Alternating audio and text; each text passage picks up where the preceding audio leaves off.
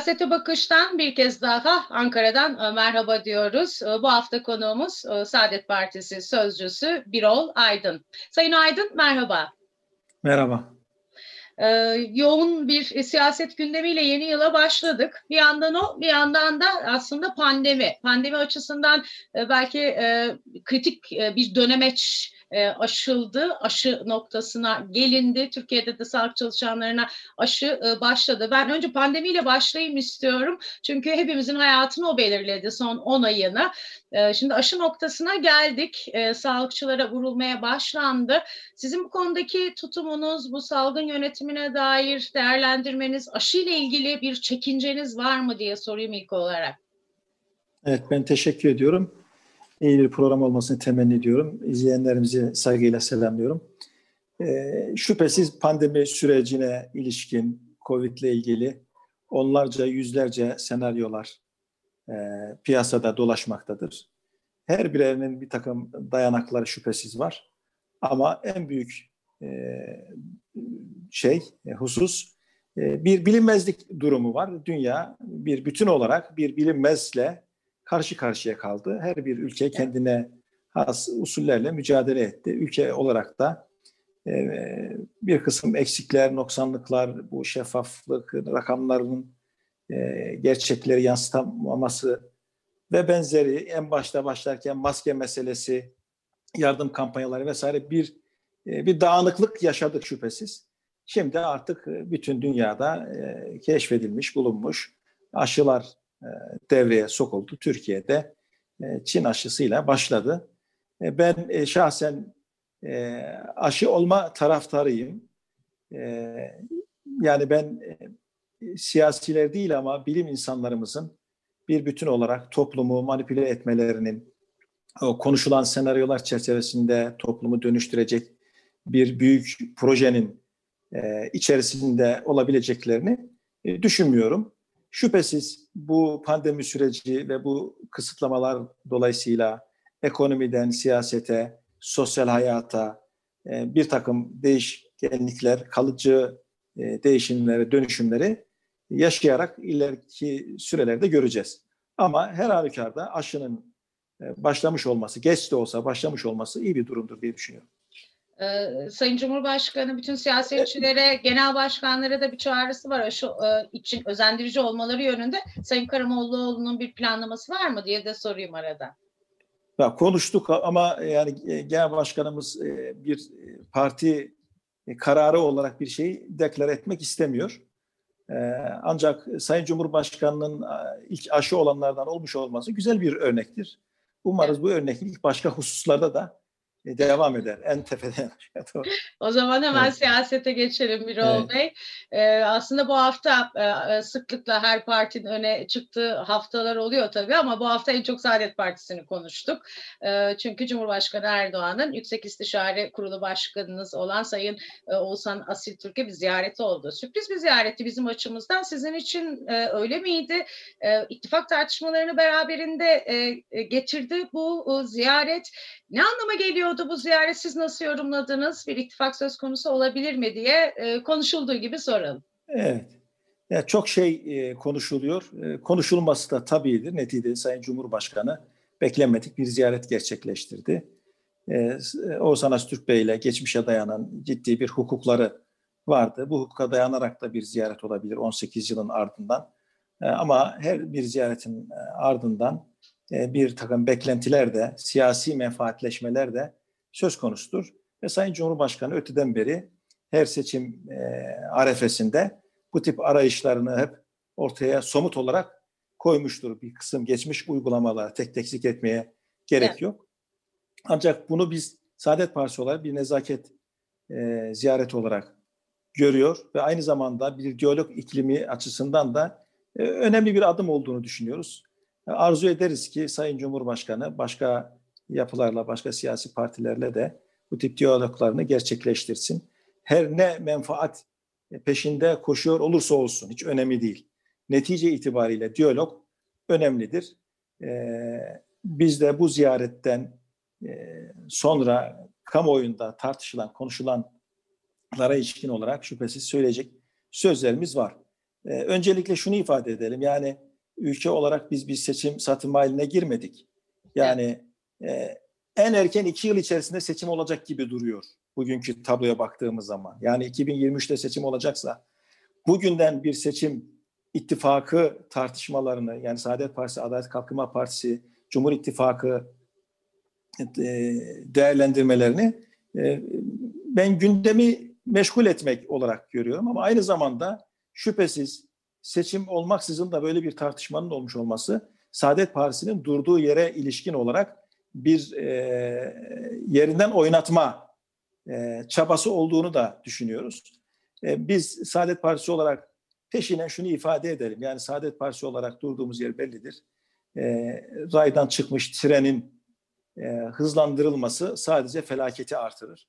Biz Türkiye'de e, ekonomide, e, dış politikada, adalet ve hukukta, özgürlükler alanında fevkalade bir e, yıkılmışlık, kuraklık e, yaşıyoruz. Nasıl ki mevsimsel bir kuraklık yaşıyorsak, e, Türkiye olarak biz ekonomide, finansal hayatımızda, üretimde ve adalette de büyük bir kuraklık yaşıyoruz. E, bu ortamın e, oluşturucusu olan anlayışa şu anda güç vermek e, fevkalade e, ülkemize, milletimize yapılacak bir haksızlık olarak değerlendiriyoruz. Tekrar altını istiyorum. Raydan çıkmış treni hızlandırmak sadece felaketi artırır. O trene evet. binmeyiz. Peki o zaman e, sizin malum ekonomide, siyasette, özellikle hukuk alanında çokça eleştiriniz var. Bunu sıklıkla dile getiriyorsunuz. Peki e, bu konu şimdi bunlar da gündemde aslında. Hani bu tek bir ziyaret değil. 2021 yılı için reform yılı denildi. Bu konularda adım atılmasını bekliyor musunuz? Atılırsa sizce ilk e, etapta neler yapılmalı? Yani bu adımlar atılırsa e, belki hani ittifakla konuşulduğu için hani o zaman belki bakabiliriz diyebileceğiniz belki başlıklar olabilir mi? Türkiye'nin yani neye doğrusu, ihtiyacı var en çok? E, doğrusu girdiler değişmeden çıktılar değişmez. Yani e, ülkemizi idare eden e, anlayış değişmeden, yaklaşımlar temelde değişmeden Türkiye'de bir reformdan bahsetmek mümkün olmaz. Ne ekonomide ne hukukta mümkün olmaz. Ee, olsa olsa Türkiye'de şu anda dile getiren reform yılı dedikleri şey TÜİK'in reformları gibi bir şeydir. Yani TÜİK e, rakamları gibi bir şey olabilir. Yani vatandaşın e, gerçeğiyle TÜİK'in rakamları arasındaki makasına kadar farklıysa iktidarın dile getirdikleriyle uygulayacakları ya da uyguladıkları arasındaki fark da o kadar ortada olur. Ee, özetle e, Türkiye'de e, bir gerilim siyaseti uygulanıyor. Yani birileri e, gerilimi adeta gıdaya dönüştürmüşler. Yani gıdaları gerilim olmuş. E, gerilimin olduğu yerde e, gerçekler çokça konuşulmaz. Gerçeklerin üstü örtülür. E, Türkiye'de maalesef bu yapılıyor öteden beri. E, bir taraftan da çok yoğun bir hamaset dili e, tedavülde. E, hamasetin olduğu yerde de akıl ve düşünme e, önemli ölçüde perdelenir. İşte bir reformdan bahsedeceksek, Türkiye her açıdan bir reform iklimine e, kavuşacaksa bu gerilim siyasetini bir kenara bırakmaktan, bu hamaset dilini bir kenara bırakmaktan geçer. E, bu bugün için e, reformu diline dolayanların başvurdukları ya da tercih edecekleri bir yöntem e, olmadan çok uzak duruyor. Yani hala hamaset, hala gerilim, hala Türkiye ortadan ikiye bölünecek evet. şekilde bir e, siyaset icra ediliyor. Gerilim kendilerine ne kadar yarıyorsa o kadar o dozu artırıyorlar. Yani biz Saadet Partisi olarak e, öteden beri e, kutuplaştırıcı değil, e, birleştirici olalım diyoruz. E, ayrıştırıcı değil, yakınlaştırıcı evet. olalım diyoruz. E, siyasi rantı, evet siyaset yani e, ekonomide de böyledir. Yani rant dediğimiz her zaman kötü değildir. Haksız rant kötüdür siyasette bir rant vardır, bir beklenti vardı. İşte Sayın Cumhurbaşkanı e, Oğuzhan Aslıç Bey'i ziyaret etti. Buradan bir beklentisi şüphesiz var. E, bizim de bir takım beklentilerimiz var attığımız her adımla ilgili. Ama haksız siyaset rantı fevkalade e, yaralayıcı olur. Yani kısa ve orta vadede e, e, bu hamleleri yapanlara bir fayda sağlayacakmış gibi görünse bile orta ve uzun vadede e, sıkıntılara neden olur. Bu açıdan biz e, siyasi rantı değil, hakkı üst tutan bir anlayışın e, ülkemizde cari olması gerektiğine inanıyoruz. Bu açıdan reform sözlerini söylemek bir şey ifade etmiyor. Ya da bir başka ifadeyle doğru şeyleri telaffuz etmek bir şey ifade etmiyor. Doğru zeminde bu işleri yapmak önemli. Doğru adımları atmak önemli. E, her zaman ifade ettiğimiz bir şey var. Yani yalanın çok kötü olduğunu söylüyoruz. Yalanın evet. kötü olduğunu söylememek, söylemek değil. Yalan söylememek önemlidir gerçekten. Dürüstlüğün, şeffaflığın e, denetlenebilir olduğunu dile getirmek değil. Gerçekten bunların uygulanır halde olması önemlidir. Bir, bir sistemin, bir düzenin e, adının ne olduğu önemli değildir. Bir insanın ne iddia ettiği önemli değildir. Neyi uyguladığı önemlidir. Bu açıdan 2021 yılının öyle zannediyorum Türkiye'de çok yüksek bir borçlanma e, e, yoluna gidilecek. Zaten Türkiye büyük bir borç e, yükü altındadır. Hem kamu olarak hem vatandaş olarak tüketici kredilerimiz açısından da sanayicilerimiz açısından da özel sektör açısından da devlet olarak da büyük bir borç yükü altındayız. Öyle görülüyor ki Türkiye çok aktif bir ülke, Türkiye güçlü bir ülke. Bu güç, bu aktiflik e, nedeniyle, vesilesiyle e, iktidar edenler önümüzdeki yıl daha yüksek bir borç yükünü tabiri caizse borcu maksimize edecekler ve evet. Türkiye'yi işte o zaman büyük bir felaketin eşiğine getirecekler. Zaten şu anda e, taşınması ve sürdürülebilmesi çok zor olan bir borç batağındayız. E, aynı zamanda bu 2001 yılda ekonomide vatandaşımızı, halkımızı belki rahatlatacaklar. Yani borçlandırarak rahatlatacaklar. E, kamu hizmetlerini biraz daha rahat yapacaklar. Ama Türkiye e, hem iç politikada hem dış politikada daha fazla dağınıklık yaşayacak gibi görünüyor. Yani bu reformdan evet. anladıklarımız budur. Bir başka ifadeyle hokkabazlık yapılıyor yani. El çabukluğu yapılıyor. Modern hokkabazlık. Olmayanı olmuş gibi göstermek. Evet. Görülmeyeni görünmüş gibi göstermek yani. Hokkabazların işi bu. E, biz ülkemizde de maalesef modern hokkabazlık yapılıyor. Mütemadiyen yeni bir gündeme uyanıyoruz. Yani evet. o kadar sık gündem yaşıyoruz ki yani memlekette çok gündem var ama iş yok. Gündem çok, aş yok. Gündem çok, hukuk yok. Gündem çok, adalet yok. Gündem çok, üretim yok. Gündem çok, sanat yok. Gündem çok, e, estetik yok. Gündem çok, diyalog yok.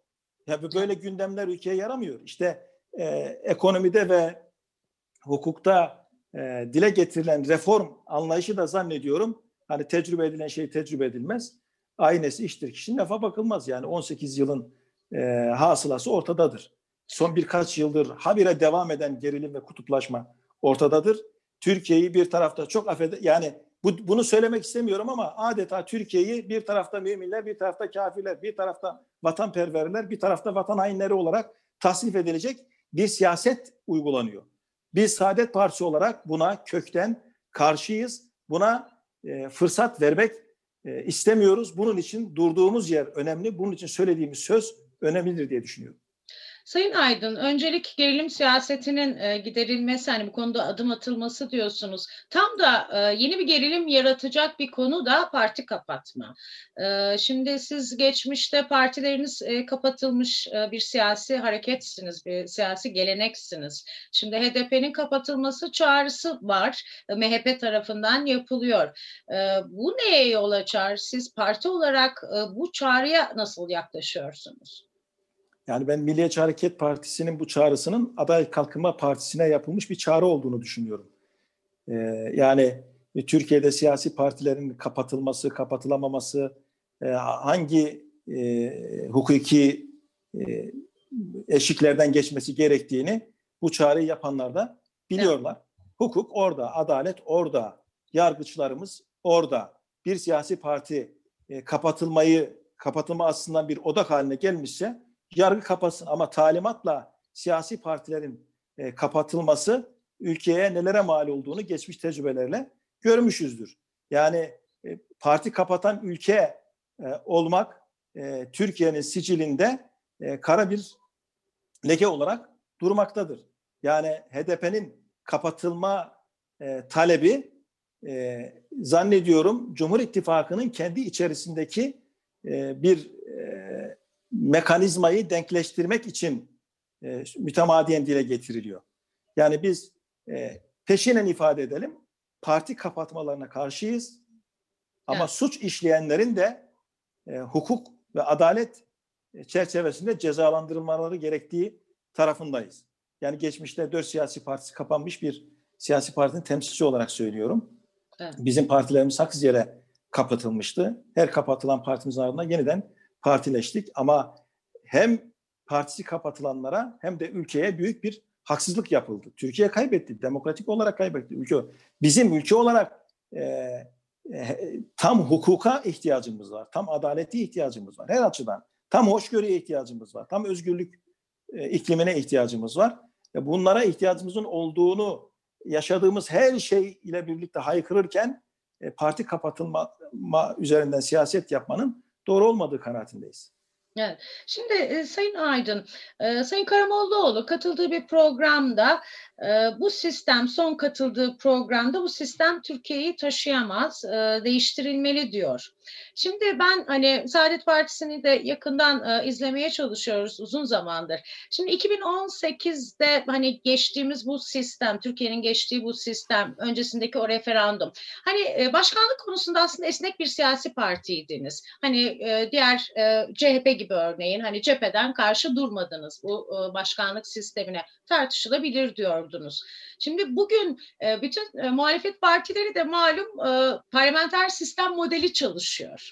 Bu anlamda sizin tutumunuzda bir e, değişiklik var mı? Hani e, siz de parlamenter sistem mi istiyorsunuz bugün? Hani e, yönetim bu değişmeli derken ne öneriyorsunuz bu açıdan? Son günlerde çokça yapılan bir tartışma olduğu için e, bu soruya yanıtınızı merak ediyorum. E, Yani doğrusu Türkiye coğrafyasına, ülkemize, milletimize ve geleceğimize ilişkin umutlarımıza baktığımız zaman parlamenter sistem Türkiye için vazgeçilmez diye e, düşünüyoruz. E, Ancak e, paranteze bir şeyi almamız gerekiyor. Bir sistemin adının ne olduğu önemli değil. Gerçekte orada ne uygulandığı önemlidir. Yani siz başkanlık sistemi dersiniz, kuvvetler ayrılığı tam ve kamil manada uygulanmış olur. Liyakat olur, adalet olur, hukukun üstünlüğü olur. Yasama, yürütme, yargı arasındaki erkler arasındaki uyum tam ve kamil manada icra edilir. E, parlamenter sistem dersiniz, kaosa neden olursunuz. Yine e, bazen ada yasamayı, bazen yürütmeyi, bazen de yargıyı diğerlerinin üzerinde demokrasinin kılıcı gibi kullanabilirsiniz. Ama geldiğimiz nokta itibariyle 2018'den bu yana bir şeyi tecrübe ettik. Mevcut e, sistem Türkiye'yi geleceğe taşıyamaz. Türkiye'nin e, kronikleşmiş, e, büyümüş sorunlarını çorap sö- sökü, e, yumağı gibi, e, kar topu gibi büyüyen sorunların üstesinden mevcut sistemle gelemeyiz. Dolayısıyla parlamenter sistemin en önemli şey nedir? Meclisin güçlendirilmesidir. Evet. Yani milletin temsilcilerinin daha etkin, yasa yapma açısından da denetleme açısından da daha fonksiyonel hale gelmesidir. Ve bunun yanında yargının da siyasi erkin elinde bir kılıç olarak kullanılmamasına vesile olmaktır. Dolayısıyla biz bugün itibariyle e, parlamenter sistemin Türkiye için vazgeçilmez olduğunu düşünüyoruz. Ee, bu arada tabii reform diyoruz hani neyle karşılaşacağımızı bilmiyoruz. Henüz bir e, paket sunulmadı. İşte meclis çalışmaya başlayınca göreceğiz o paketleri galiba ama hani çok umutlu olmadığınızı da söylüyorsunuz. Diğer taraftan bir de seçim kanunu çalışılıyor. Siyasi partiler kanunu çalışılıyor ve bu da işte masa başında bazı kimi değişikliklerle işte iktidarı sürdürme çabası olarak bunun için yol yöntem arayışı olarak nitelendiriliyor diğer muhalefet partileri tarafından ki en son Sayın Bahçeli yaptığı bir açıklamada parlamenter sisteme karşı çıktı açıklamada diyor ki örneğin seçim ittifakı bugün yeni sistemle siyaset hayatına giren bu ittifakla ilgili ittifakın içine de baraj gelmeli. İçindeki partiler de gibi örneğin bu tür yaklaşımlar daraltılmış bölge gibi e, bunlar da konuşuluyor, çalışılıyor. E, siz siyasi parti olarak bunları da yakından izliyorsunuzdur sanıyorum. E, var mı böyle bir değişiklik beklentiniz? Sonuçları ne olur sizce? Yani öteden beri Türkiye'de bütün akademi camiasının, siyasilerin diline pelensek ettikleri bir kavram var. Temsilde adalet, yönetimde istikrar. Ama dürüst ve samimi olmak lazım.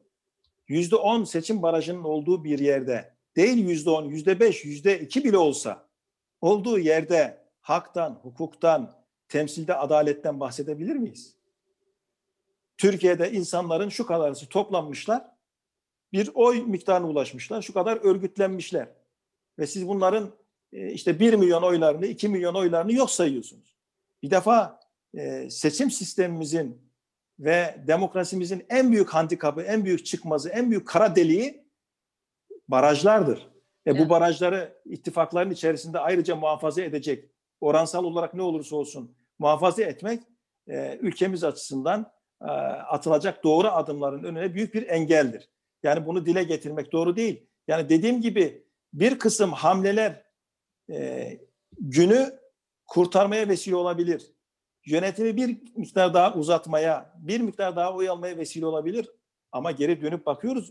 Dere tepe düz gidiyoruz. Bir arpa boyu ilerleyemiyoruz ülke olarak.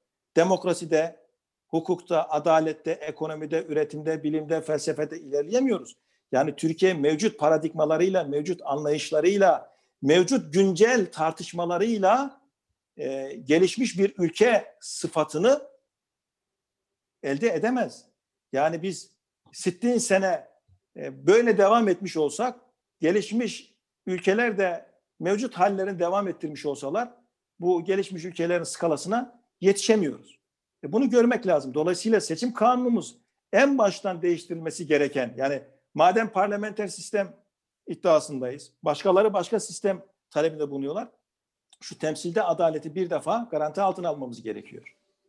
Evet. Çoğulcu bir anlayışı bu ülkede hakim kılmamız gerekiyor. Güç, e, çoğunluk bende istediğimi yaparım. Gücüm var istediğimi yaparım. Böyle bir şey yok. Biz ülkemizde tam hukuk halini, e, tam adalet halini gerçekleştirmemiz gerekiyor. Bu açıdan da seçim kanununda en temelde değişiklikler yapılması gerekiyor. Şu anda ittifaklar içerisinde e, bir miktar barajın muhafaza edilmesi çağrısı dürüst olmaktan, samimi olmaktan çok uzak bir yaklaşımdır. Evet son olarak da malum bu reform söylemi de aslında dış gelişmelerle de biraz ilişkilendirildi. Hem Amerika'da işte Joe Biden dönemi yakında başlayacak. Hem Avrupa Birliği o yaptırım süreci Mart ayına ertelenmişti. Onun öncesinde malum son günlerde de AB'ye e, sıcak mesajlar verilmeye başlandı. E, bu e, değişimler ve Türkiye'deki bu reform sürecini değerlendirseniz neler söylersiniz? Bu dış gelişmelerin etkisi vesile olduğu iddialarına dair. Yani biz e, Türkiye olarak tıkandık.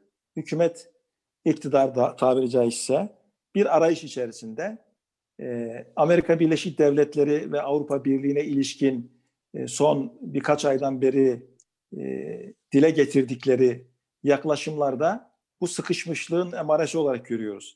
Yani samimi olsalar, yani e, Adalet Kalkınma Partisi işte son yapılan toplantıda e, vizyon olarak, e, evet. hedef olarak Avrupa Birliği'ni e, seçtiğini dile getirdiler. E zaten iş başına gelirken böyle bir anlayışla iş başına gelmişlerdi. Belli bir e, esneklik, belli bir rahatlama olmuştu. Kanunlarımızda, yasalarımızda bir takım değişiklikler e, şüphesiz olmuştu. Ama son 10 yıldır biz irtifa kaybı içerisindeyiz. Yani Avrupa Birliği yani bir Saadet Partisi olarak kökten Avrupa Birliği taraftarı, kökten Avrupa Birliği karşıtı bir pozisyonda değiliz. Biz başkalarının ne yaptığı değil, bizim ne yaptığımız önemlidir. Yani hukukta, adalette, ekonomide, evet. bilimde, felsefede vesaire.